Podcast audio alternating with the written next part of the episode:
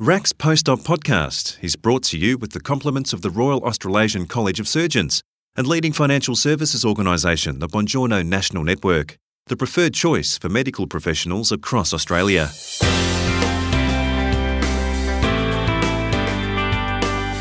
Computerisation has no doubt helped standardise reporting, and that's particularly the case for those who use the morbidity audit and logbook tool, otherwise known as MALT. Paediatric surgeon Paul Jackson uses MALT for recording his own personal data as a surgeon and also in his role as a trainer, looking at other people's data to help with their training. Speaking from Wellington, New Zealand, he tells Chris Ashmore the use of technology is much different from those early days when he started as a surgeon. When I started in surgery, my logbook was kept in a binder folder, written copper plate and a fountain pen, and theatre data stored in operative logs, which meant that any data collection was a time-consuming and laborious process. The computerisation of storing data now has made leaps and bounds forward in surgical training and audit. Coming from the UK system, where revalidation has become a cornerstone of practice, being able to provide a detailed account of your operative outcomes and comparative to others is what the public and the profession now expect, and is coming into Australasia with credentialing and revalidation. The logbook is a great tool. However, the college logbook and entering data is a little cumbersome with a web-based system, whereas the other law colleges have moved over to apps for both Android and iPhones, which makes the task of recording data a lot quicker. From the point of view as a trainer, I'm able to look at what my registrars and how surgeons are operating on.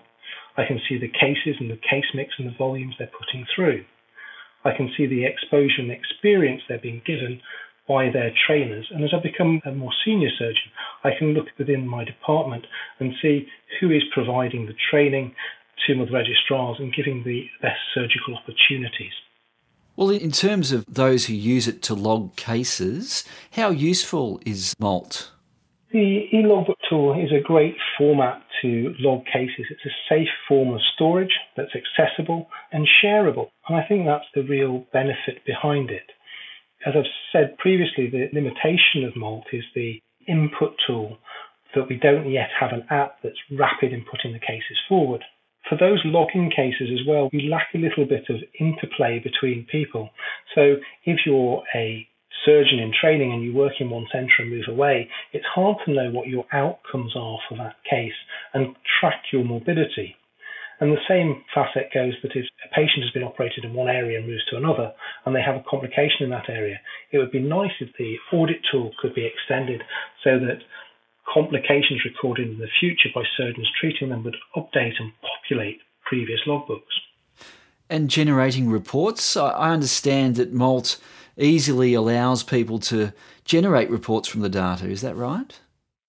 The data is captured within SNOMED, the Systemic Nomenclature of Medicine, which is taken up across sort of 29 countries in the world.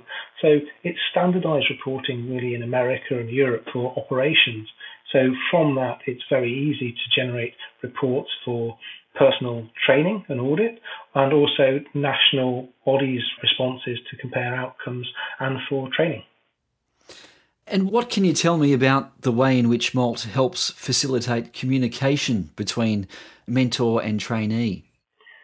For me, it's a really nice tool to be able to look and follow progress for a trainee, to see what operations they're doing, not only with myself, but as other groups as they move through, and watch their progression from being an assistant to being supervised to performing the operations independently.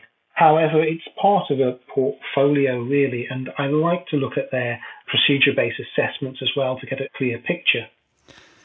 And what support is available to trainees from MALT staff? The MALT staff in supporting the resource they've got are excellent.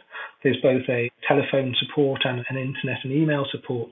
A lot of the problems that people come across in using MALT are fairly common to all surgeons and fairly simple to set up.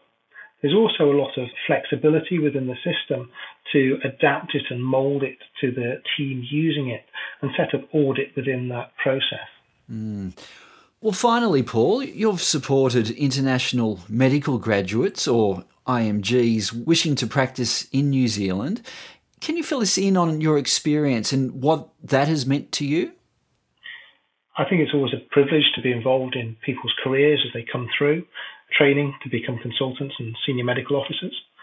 For me, being able to support trainees from both UK, Europe and other overseas countries allows me an insight into their training systems they've come from, allows me to reflect on why I've made the decisions I want, and lets me support them by giving them the information they need required to fit in with the New Zealand system and the adopted practices. So it's a two-way benefit. It benefits me in keeping in touch with other training systems and internationally connected, and it benefits them having my experience in doing that and integrating them into a new system.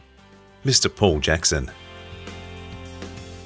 RACS Post-Op Podcast is brought to you with the compliments of the Royal Australasian College of Surgeons and leading financial services organisation, the Bongiorno National Network, the preferred choice for medical professionals across Australia.